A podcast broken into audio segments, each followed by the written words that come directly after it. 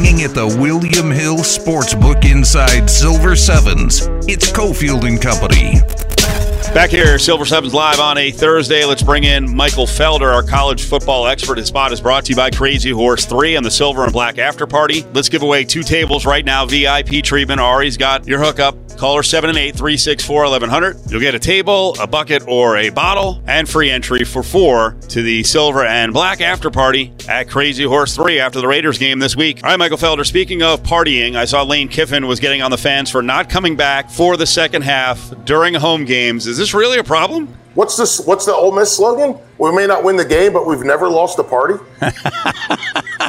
so that's kind of their culture. Listen, I, you're talking to someone that went to UNC. Our fans show up late and leave early. That's that's that's been that's been an issue the whole entire time. Our fans show up late and they leave early.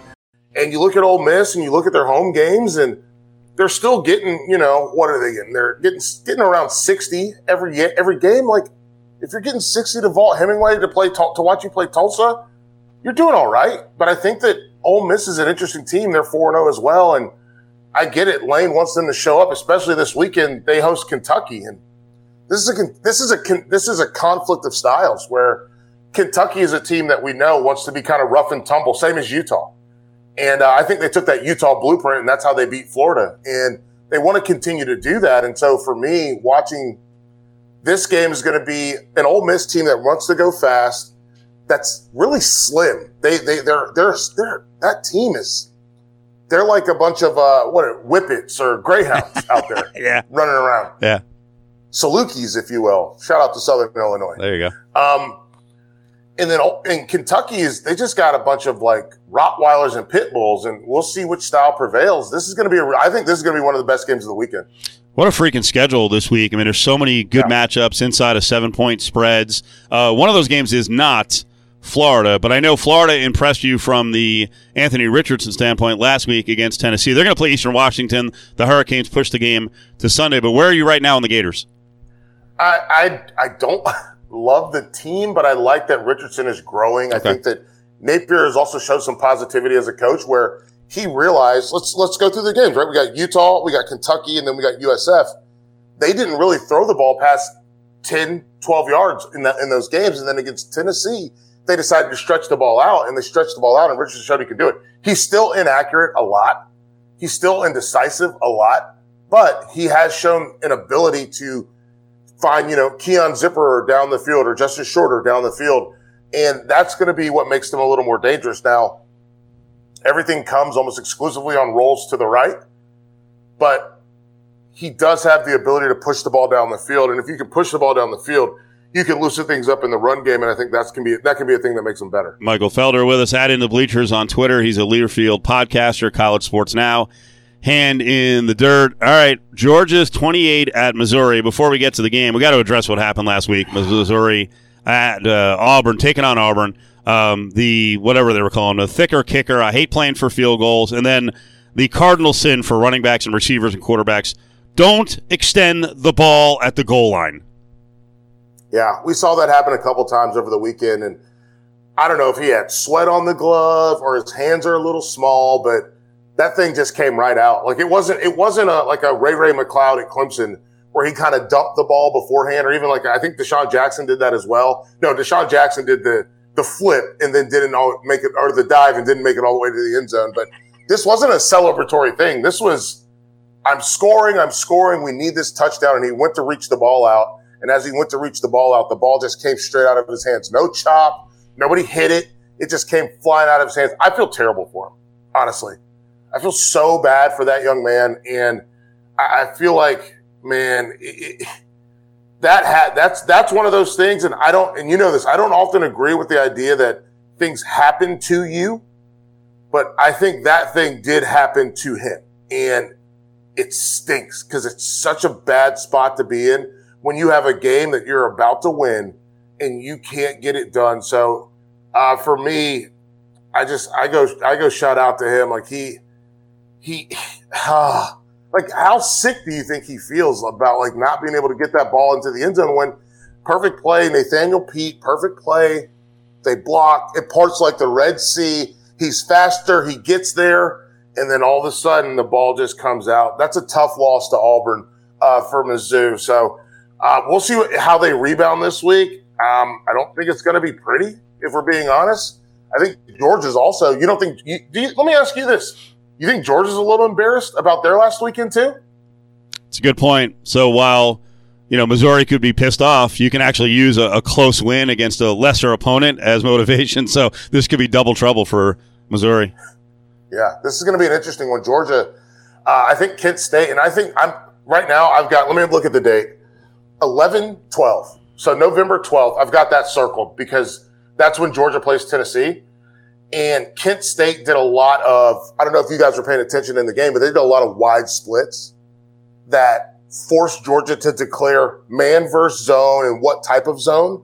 And that's what Tennessee does as well. So I'm very curious to see what that looks like with a little bit of better athlete. Alabama, Arkansas. We like Pittman. Do we like him enough to take 17 and a half against Bama? I, I don't know. I I'm of two minds here. I think that Arkansas is they feel embarrassed and frustrated with what happened, obviously with the the, the Texas A&M game.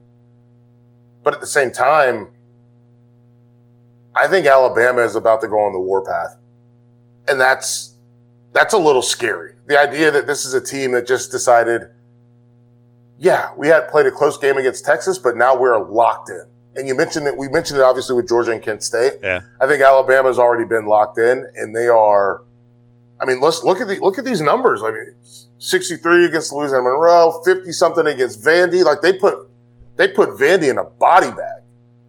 And they are running the ball at a clip that is impressive.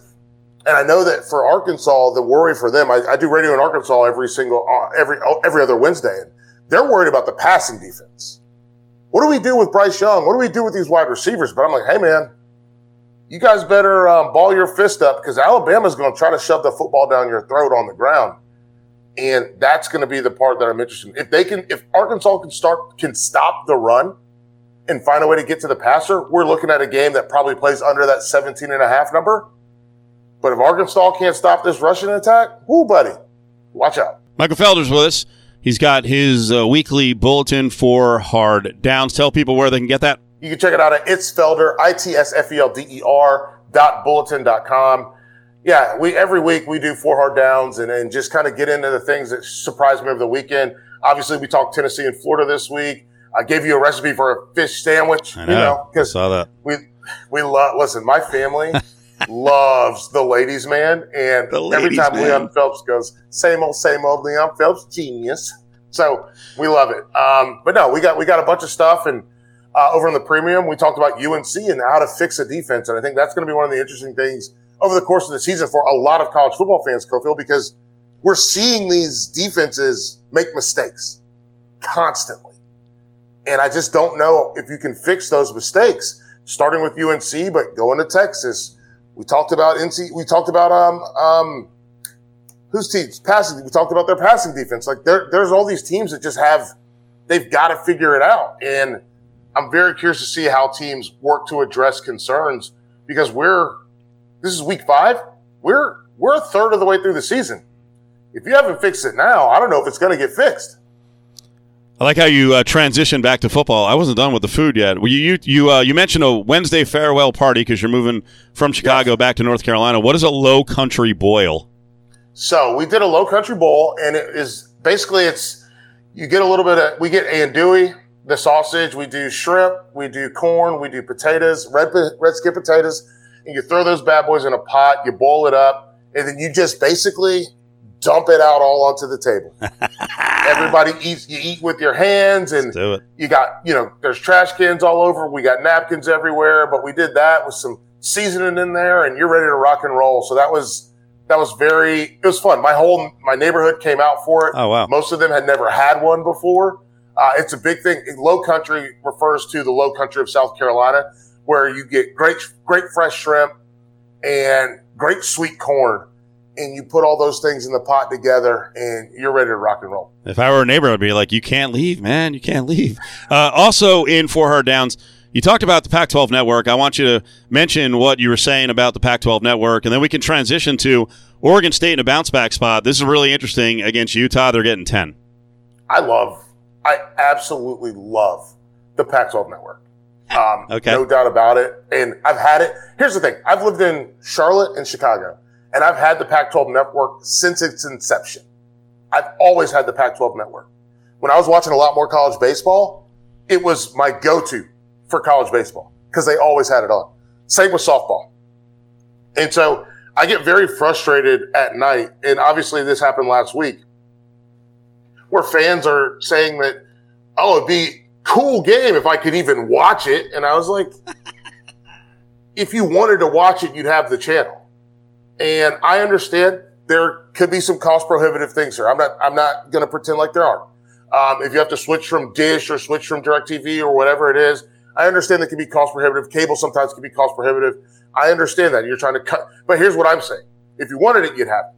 Because if you like, you want to cut the cord, but you still have Netflix or you still have Hulu and you still have YouTube TV and you still have, you know, Amazon Prime, you still have all these things. Right.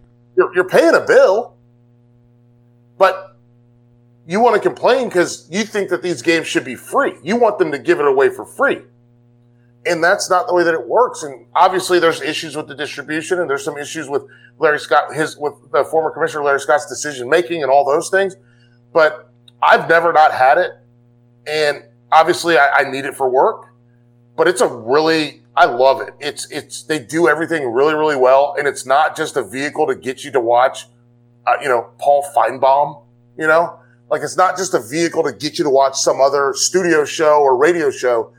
They really care about the athletes in the conference and the promotion of the conference and the promotion of the actual athletes in that conference. And I, and by the way, their football in 60, you can't beat it. Wow.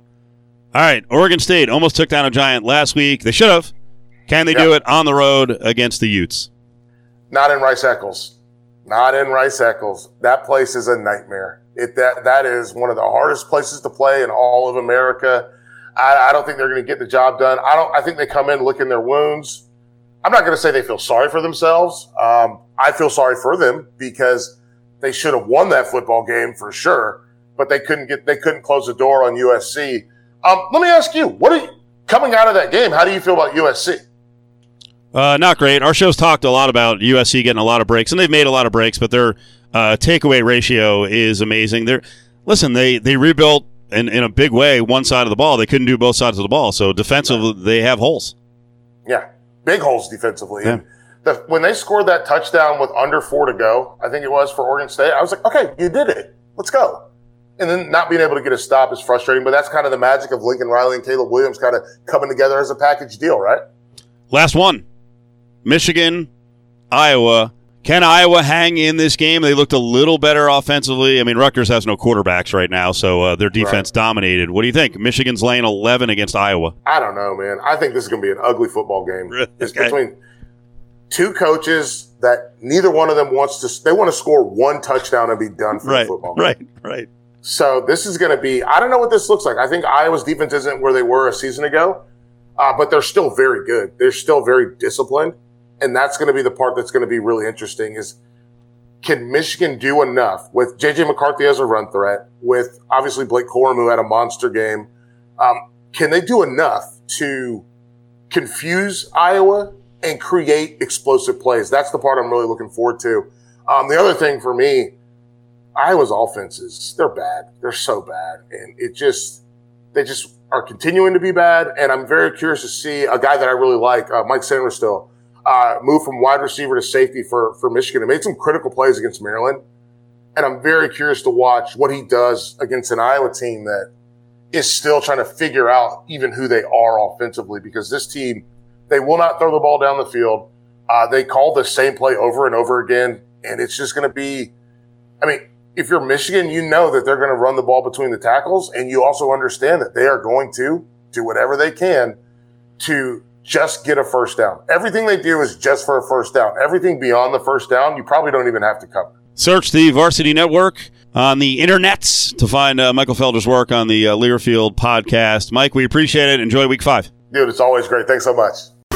Daily happy hour specials from 3 p.m. to 5 p.m., including 277 for pints, shots, and margaritas at the William Hill Race and Sportsbook inside Silver Sevens. Let's go! The Football Frenzy. Hey, you hit me so hard down there. The Football Frenzy on Cofield and Company. Company. The frenzy is here. We'll get to it in just a minute. Let's do some giveaways. John Von Tobel is going to be hosting the Silver and Black after party. It's after every home Raiders game. Walk across the street from Allegiant over to Crazy Horse 3. It's Crazy Horse 3. We've got three VIP tables to give away here. Caller 6, 7, and 8, 364 1100, 364 1100. Ari's got your hookup. Great spot. JVT is hosting the after party at Crazy Horse 3. VIP treatment going out right now. 364 1100. I uh, wanted to finish up on something that we didn't get to hit about 25 minutes ago with Xavier Pope. And that was his food take of the week on Twitter. Okay. It turns out he's an anti rancher.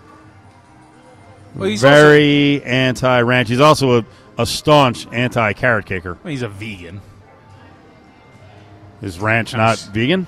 Well, no, it's got dairy in it. Ah, that's a good point. But So- I don't think. Isn't that like a next level vegan?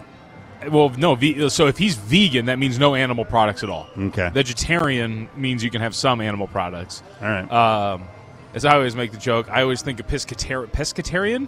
Sounds like a religion, boy. but is not. Uh, that's all fish. yep. Uh, look, I'm very pro ranch, but not like over the top ranch guy. Like I like it over blue cheese. Um, every once in a while, I think it matches well with pizza. obviously. Oh. but no, like uh, Joe, tr- trust me, it's like if I have pizza like ten times, once out of the ten times, I'll put ranch on the pizza, and it's like a little dip, and that's about it. Um, but like, yeah, I'm, I'm in the ranch camp. It's got to be certain ranches, though. I'll tell you- you, I can give you my power rankings of ranches at certain uh, places because not all ranch tastes the same. because some places make their own ranch. Let me let me see how this makes you feel. Saw a tweet. We live in an age of unprecedented options in food pairings. Spices that countless people fought and died for can now be picked up at the store for pocket change. We can order a feast that would have brought kings to tears right. with the push of a few buttons, and people choose ranch. It's a good tweet or whatever. It is a good Yeah, one. It's, it's Yeah, very when you think tweet. about it. Yeah, I like it. But I mean, yeah, I enjoy ranch. I think ranch. Now I think I tell you where I don't like ranch. Actually, I think ranch as a salad dressing is one of the most overrated options. Like there are so many better options that you can use. For me, ranch is exclu- exclusively as a dip, and that's about it. Especially veggie platter, I'm in. Salads, no.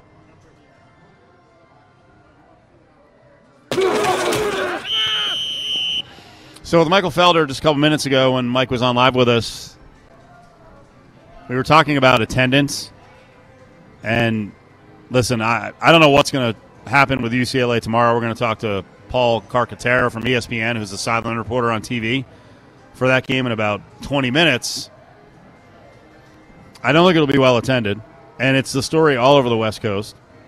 It's a story in a lot of spots where stadiums are just too big anymore because people make the choice to stay at home and watch on TV, and there's a hassle with parking and tickets and concessions and all that. I thought this one was real interesting. I didn't realize this was happening. I guess at Ole Miss, at a lot of their games, people will exit at halftime and just not come back. This was Lane Kiffin. We mentioned this during the Felder discussion. This was Lane Kiffin talking about his fans. come back out and you run out the tunnel and it looks like a high school game playing in a college stadium, you can't let that affect you. You know, there's psychology to that, obviously. There's a home field advantage for a reason. I'm worried about I can control. I've tried social media in here for two years, so, you know, we'll worry about what we can control, and that's getting our players ready to play. Wow, very mopey. Very mopey. It is. I've tried social media. I'm just desperate at this point. I've done everything that I possibly can, including scheduling really good home games in the non-conference like Troy, Central Arkansas, and Tulsa. Right. That's I mean that's probably part of the issue. Now he did say 2 years, so maybe it's been extending back. I would go out on a limb and say during some of these home games in conference play, you're probably not losing your crowd during the games. I think it's just more of a symptom of look, non-conference schedule it's just not that important, especially these SEC teams that consistently schedule cupcake opponents so they can rack up the wins early on. if you still have this problem once you get into SEC play and you start taking on some of the better opponents, like this home game against Kentucky coming up, then I think you have something to complain about. Raiders mm, in dire straits at some of the positions on the offensive line, and they already made a trade for a Patriots lineman. Could there be other guys available? PFF was throwing out a trade suggestion for the Raiders to help the O line. Yeah, Riley Reiff uh, was the name that they threw out there, and I'm actually I think you were kind of going down this path, um, which is I, I think we're at the point right now where it's not the concern anymore right? Like they have the offensive line. You're not really adjusted too much. The pressure numbers aren't out of this world for Carr. If you look at it statistically, it's kind of like the same offensive line as it was last year. Is it one of the best in the NFL? No. And in the grand scheme of things, you need to improve it, sure. But this year, you're not gonna you're not gonna find a meaningful upgrade out there that's going to make it a top 15 offensive line in the National Football League. I think you're potentially looking at other spots, defensive backfield, maybe, right? that you might want to look to improve as opposed to offensive line. I thought this was more narrative driven than anything else. Like you said, they added an offensive lineman from the Patriots. At this point, look other places. If they could help the defensive backfield this week, Right. that'd be nice, but they can't. So Rock Ya-Sin beat up, Hobbs, concussion issues. Morg's been out, right? Man, That's so. That's what I think. I, I thought, like, while I get the sentiment behind it, when I read this article, I thought it was more of if you ask somebody, "Hey, what's the problem with the Raiders?" They'd say one of two things: Derek Carr, the offensive line, and, and like I think more, it's about maybe adding some more bodies on the back end of that defense. I think if you're putting like a list of of needs when it comes to positions. Silver Sevens on a Thursday. We got the Bengals and the Dolphins coming up at 5 o'clock. We'll kick off 510. Uh, the 77 cent beers come out. That's right. Beers for 77 cents. Bud, Bud Light, Mich Ultra. You also want to come down here and play with your A Play card. Basically, seven days a week. They've got some promotion or giveaway, including Wednesdays with the great gas card giveaway from 6 o'clock to 10 o'clock at night. Every 15 minutes, another $50 gas card goes out here at Silver Sevens. Join Cofield and Company on Mondays for the live 2 to 5 show at Twin Peaks in Henderson. Big beers for under 4 bucks. Select appetizers are 2, 4 and 6 dollars. Come hang at Twin Peaks for Monday night football. When you have a really good defense like that, it's never going to be easy. I mean, they got a lot of people that have played for a long time, and they got some guys that are impact players on their defense that haven't played very long, but have still made a name for themselves. They really don't have a weakness on defense, which is something that helps them, even though we do know they're a defensive-minded team. Still got to go out there and try to make plays. So I wouldn't call it easier, but I mean, it narrows our focus on offense down for sure. Now, back to the William Hill Sportsbook Inside Silver Sevens with Cofield and Company. Davante Adams there as we move past the halfway point of Cofield and Company. We're uh, off at 5 for Thursday Night Football on ESPN Las Vegas. Hang with us here at Silver Sevens. Bottles of Bud, Bud Light, Mich Ultra, just 77 cents. All right, let's talk a little baseball because it happened last night. I know Adam Hill was rooting against it with Aaron Judge hitting his 61st. So Aaron Judge sets the, or ties, the Yankee all time single season record and also ties for the AL record. But the, a lot of the talk last night was what, John? It's not. That's the true record. That's the true record. I saw you respond on Twitter by saying what? So Rolling Stone tweets out. I, I, that was kind of. I know Rolling Stone does a lot, but I just found it odd. They tweet out an article link, and it was like Aaron Judge ties the real home run record. To which I responded, "He hit 13 home runs tonight. That's insane. That's crazy. He won the MVP tonight as well." So I've I've decided. We talked about this a couple weeks ago, and I told you I didn't really care. I care now. Apparently, you do. I care now. we, and I do because we talk about it every day. But a lot of it is the reaction from people who are uh, really stuck on the Royd era, and then we can go even further back, which I don't know why Roger Maris's family has to speak on this Right. and stir the pot. Just be happy your dad's being mentioned again. He had an all-time great season. I don't think he was on anything, although the 61 was very much an outlier in his career. Roger Maris Jr. says Aaron Judge, quote, should be revered for being the actual single season home run champ if he reaches 62 homers, and that the feats of McGwire, Sosa, and Bonds were, quote, illegitimate. Hmm. Why do we have to keep doing this? I don't know, and this is why I've decided. I have dug my. I, I've I've chosen my camp. I've planted my flag. I've dug in. Seventy three is the real record. All of you annoying people out there that you 60s. no. I'm done. because you're the most annoying camp. That's what the thing. Like, did you see that? You know, the '70s sports account uh, up on Twitter, and it tweeted out a picture of Barry Bonds, Sammy Sosa, Mark McGwire. Like, tonight should matter more, but it doesn't, thanks to these a holes. They weren't the only three steroid users of their era. That's the other thing that blows my mind. You, you, you. When you listen to them talk, you don't think that a single one of those pitchers they were facing weren't doing anything. As somebody called it, the great era of back acne. Like, come on, dude. That camp is annoying. So you know what, Aaron Judge, you're not even close to the record, bud. 73 is the real number, and nobody's ever going to break it. Those are some great baseball players. I'm in. Now you care. Yep, now after I care. after I, I pointed to uh, the TV screen in the studio about 10 days ago when uh, Kornheiser and Wilbon were on, and, you know, they, they play to an, older audience, and they were, hey, who's the home run king? And I'm like, are we really doing this? And now, because there's been so much banging on the you know, I I addressed this with Xavier Pope. What is the steroid era? Like, what do you think it really was? I mean, what I think- years?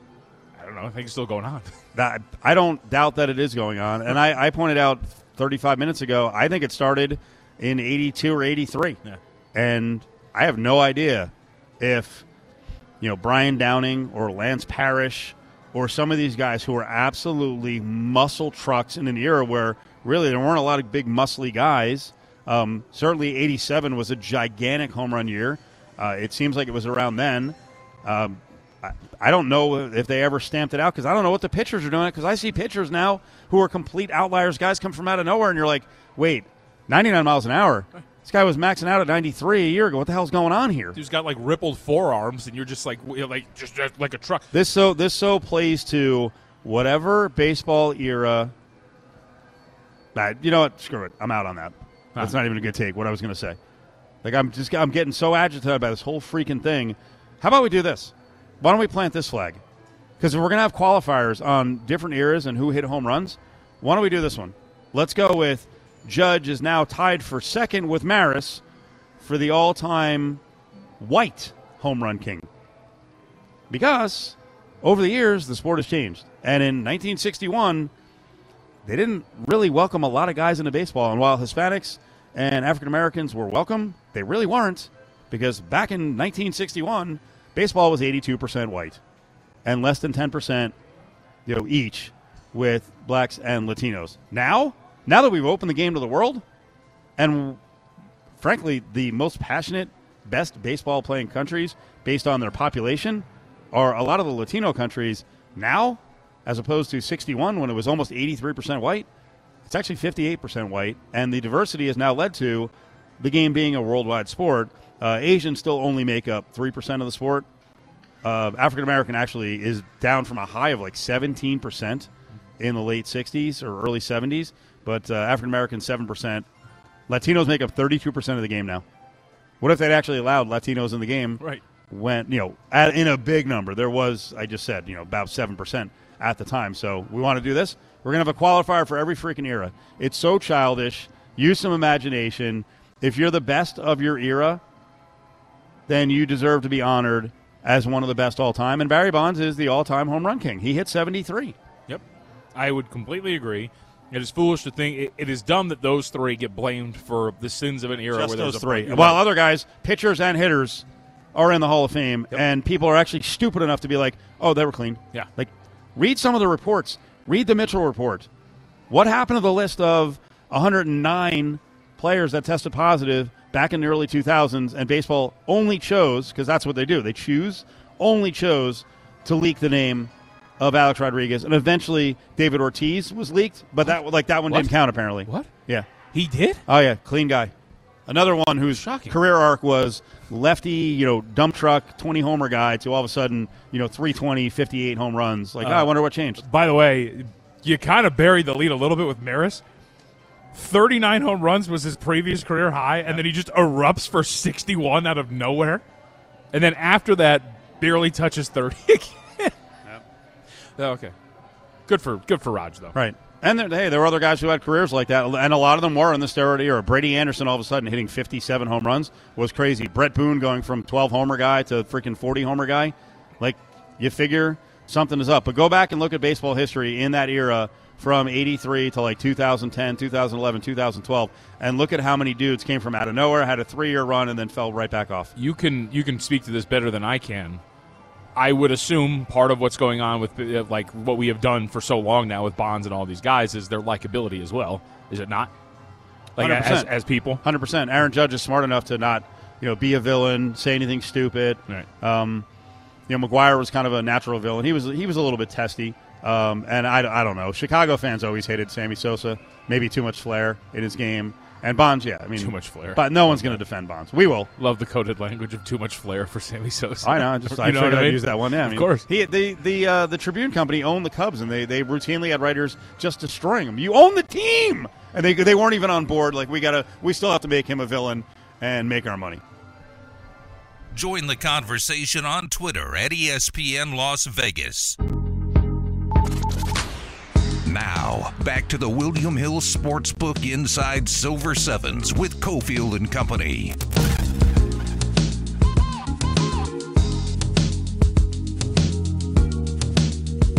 Field, Silver Sevens, Mateo helping out.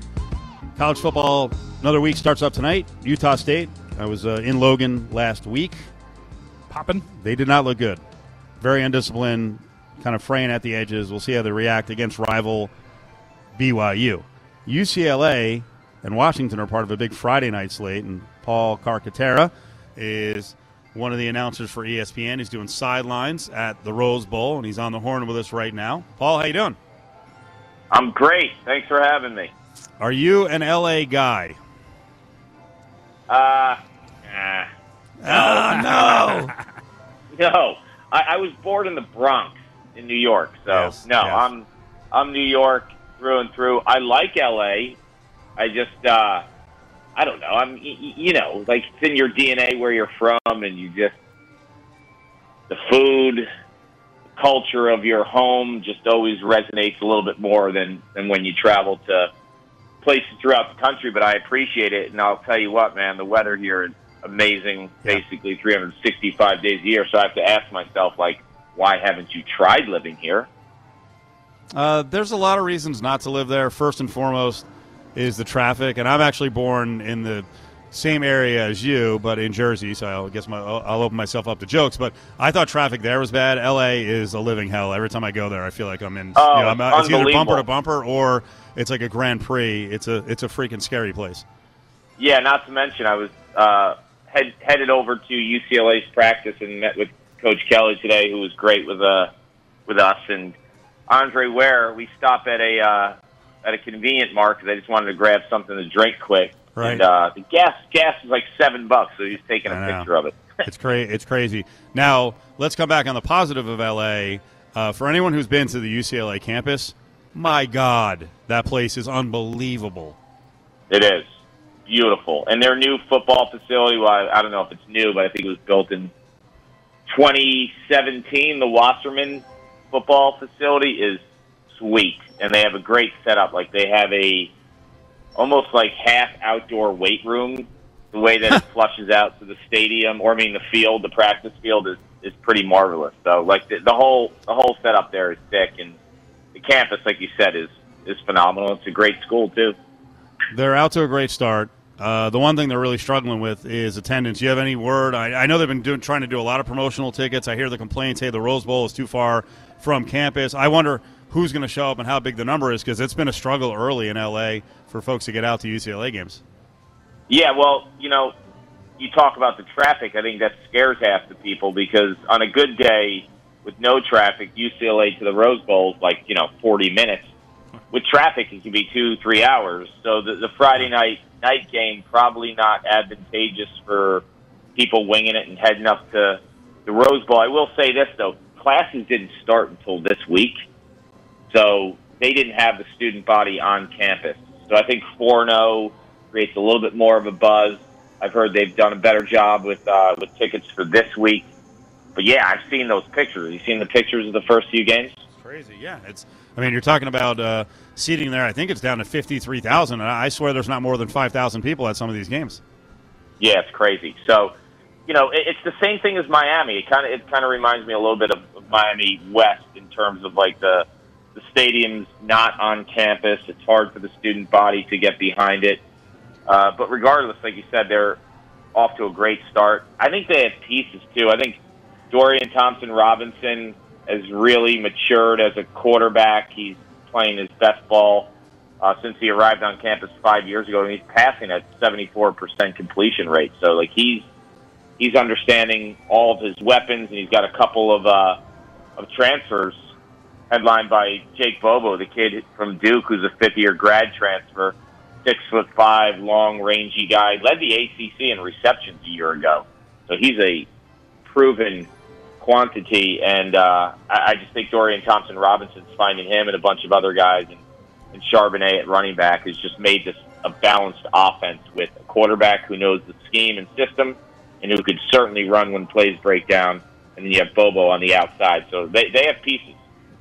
So, what do you make of their opponent uh, on Friday? Because I think there's a really strong argument to be made that Washington has not really been tested by quality competition. Michigan State's in a little bit of a down year. They got smoked by Minnesota over the weekend. Uh, but you get Michael Penix, who reunites with Kalen DeBoer. Like, it looks like it's a pretty good match. What do you make of the Huskies through the early portion of the schedule? I really like them. And when you talk to their players, which I did this week, and their coaching staff, like, they believe in Kalen DeBoer. Like that guy's a man of the people. Like he is not a football coach that puts himself on a higher pedestal. Like every single player on that team finds him to be approachable. He has these guys believing. Uh, the, the familiarity with with Kalen DeBoer and Michael Penix goes back to Michael Penix's freshman year at Indiana when he played a bunch of games. The offensive coordinator was Kalen DeBoer, so like he knows that system. Penix has played in the same system for the last four years. So he's super comfortable. I think this is a scary team. To be honest with you, they have they've had four wide receivers with hundred yard games this season. So they're multiple on the outside. They've got burners. Uh, this is a team that, like I said, believes in themselves. I, I think this is going to be an awesome game. I really do. I think the big question for UCLA is can they buckle down and play defense? I think UCLA can score against everyone they play against. I just don't know if they could stop a team like Washington, who has all those pieces. They're very explosive on the edge, and they believe in themselves too. Like this is a team that is having a lot of fun together. Uh, they're clicking on all cylinders, and, and they play defense. Like they play defense. They get after the quarterback too. Last week, they sacked Stanford eight times. Eight times they got to him. So like you, you got to understand that they're coming on the edges hard. Bralen Trice is a, a relentless pass rusher, so their defense, I think, is a little bit more proven than UCLA's. That's probably why you give them a slight edge. Um, but this is a game that I think is going to be a, a, an awesome first game in the Pac-12 uh, for UCLA for sure. So, in the grand scheme of things, then, where do you think Washington stacks up? It's pretty clear USC and Utah are in a little tier of their own, and they don't get to face either one of them on the regular season schedule. They do get Oregon later in November. Uh, do you are they the third best team, and what's the gap between them and the two teams at the top? I think they're the third best team right now. I also think UCLA could beat them tomorrow night, but I I feel like Washington is is complete. Like when you look at them, they don't really have too many weaknesses. Um, you know, U, USC, you know, has has all the pieces, and they bring in these huge transfers. But I, I think on the line, Washington can hang with with USC. I really do. I think in the trenches, offensive line, defensive line you know, I think USC has has all that speed on the outside, and obviously their quarterback is one of the tops in the country. Um, but but I feel like the trenches and you know their front seven on defense can, can hang with with, with Utah uh, and and USC. I think USC is obviously the most explosive uh, team in the country, playmaker wise. Um, but I think but I think Washington is is a team that if you know if if, if they were to face one of those two teams that you mentioned. Um, they could beat them because belief is a is a crazy thing in sports, and I think this team really, really believes in themselves. Uh, they love their head coach. They love their staff. Uh, Kalen DeBoer is a, a, a guy that I think you're going to be hearing about quite a bit. Like Washington got lucky to get him. I also think it's a great spot for him, so that match is, is going to be strong for many years.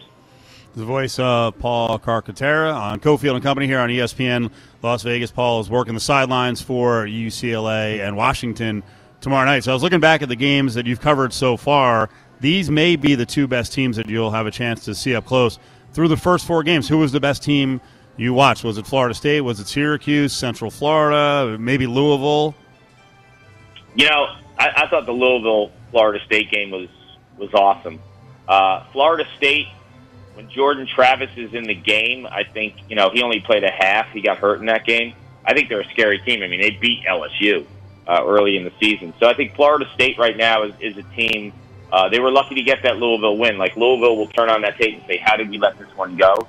Florida State had their backup quarterback. He did a nice job to get the W, but that game was very winnable for for Louisville. But I, I'd have to say Florida State uh, because I think Jordan Travis. I think it was Tom Luginbill from the ESPN. He made a good point too. I, I was was listening to him. Uh, he thinks Jordan Travis is the most improved player in college football, and I'd have a hard time arguing against that. I think this guy's playing great football. He's obviously been dinged up a little bit uh, with the lower body injury against Louisville. Uh, you know, and, and Syracuse is undefeated, but I, I just feel like they've they've had a, a few breaks early in the season. I think Purdue with the late penalties in that fourth quarter, uh, geez, it looked like you know Purdue after the go-ahead touchdown was kicking from literally like I don't know their own ten yard line. So Cuse got it at the fifty to have that winning drive. Um, and you know the penalties there just just gave Syracuse some life. And then I think last week they capitalized on some some really uh, bad decision making by Brennan Armstrong and, and the Virginia offense too. So Cuse, obviously, this is a it's a great year from there for them. I went there. I'm rooting for them, but but they're not at that level. I don't think of a of a Florida State, Washington, or a UCLA. Paul Carcaterra is with us now. Paul just mentioned he went to Syracuse. Now hold off. Uh, he's not some dork like myself and JVT. This guy was an all-time athlete uh, playing lacrosse. Awesome lacrosse player. Um, what do you like covering more? Do you like being on the field, you know, in the mix with football, or do you still love lacrosse, just covering it much more? Yeah, you know, for, for me, I think the atmospheres for, for college football are un, unmatched. You know, like the, the adrenaline rush right before a kick and the warm ups, like everything just feels so, so big. Lacrosse for me, though, it's in my DNA. I think about it, I talk about it 365 days a year.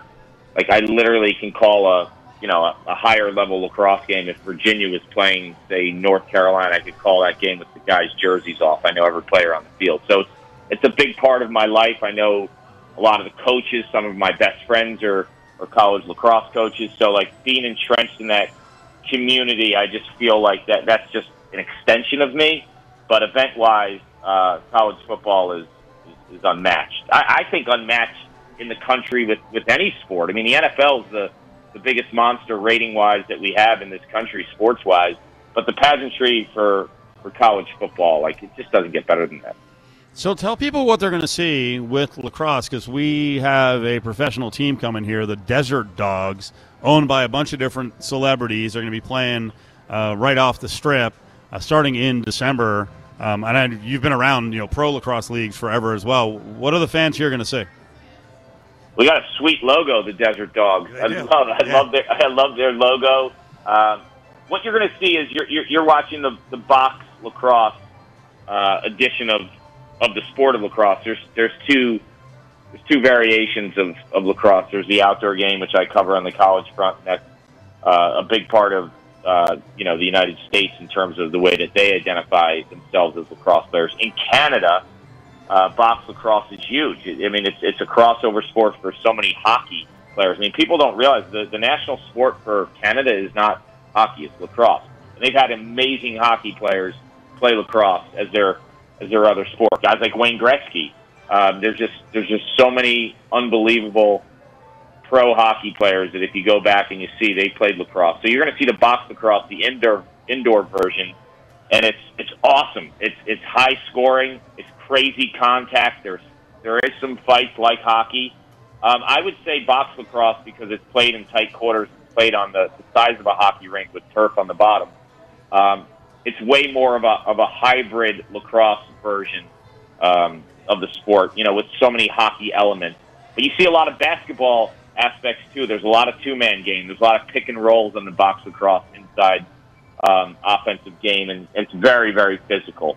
Uh, you're you're gonna you guys are gonna love it, man. In the indoor league, the NLL does a fantastic job of of really promoting it and putting fans in the seats, and it's a great game day atmosphere. Uh, I love it. You'll see a lot of Canadian athletes on on the roster, um, but there's more and more Americans uh, playing box lacrosse as well, um, and we see so many of these Canadians dominate the, the college ranks in in the U.S. too because of their stick skills and, and how crafty and, and their overall talent level is is off the charts. Paul, that was awesome, man. We appreciate a couple minutes. We're up against it. Enjoy the game uh, at the Rose Bowl, and you know, try to make it a good trip with LA. You can embrace LA a little bit, please. Yeah, I, look, whoa, whoa, whoa! I like LA. it's, it's, you know, I, am not coming out here for like a chicken parm and meatballs, and no. you know, I just no. couldn't. I couldn't see if I lived here. I wouldn't be eating dinner at two o'clock on a Sunday like like I did when I grew up. And you know, uh, that's all. You know, Turtle, the character Turtle, actually owns a place that serves those fat sandwiches that actually are kind of famous in the Northeast. So if you can find the place, maybe I'll I'll text yeah, it man, to you. I I'll think, text I think of food twenty four seven. So I might take you up on that. It's a slice of home. Thanks, Paul. Thank you. Four o'clock hour is on the way live at Silver Sevens.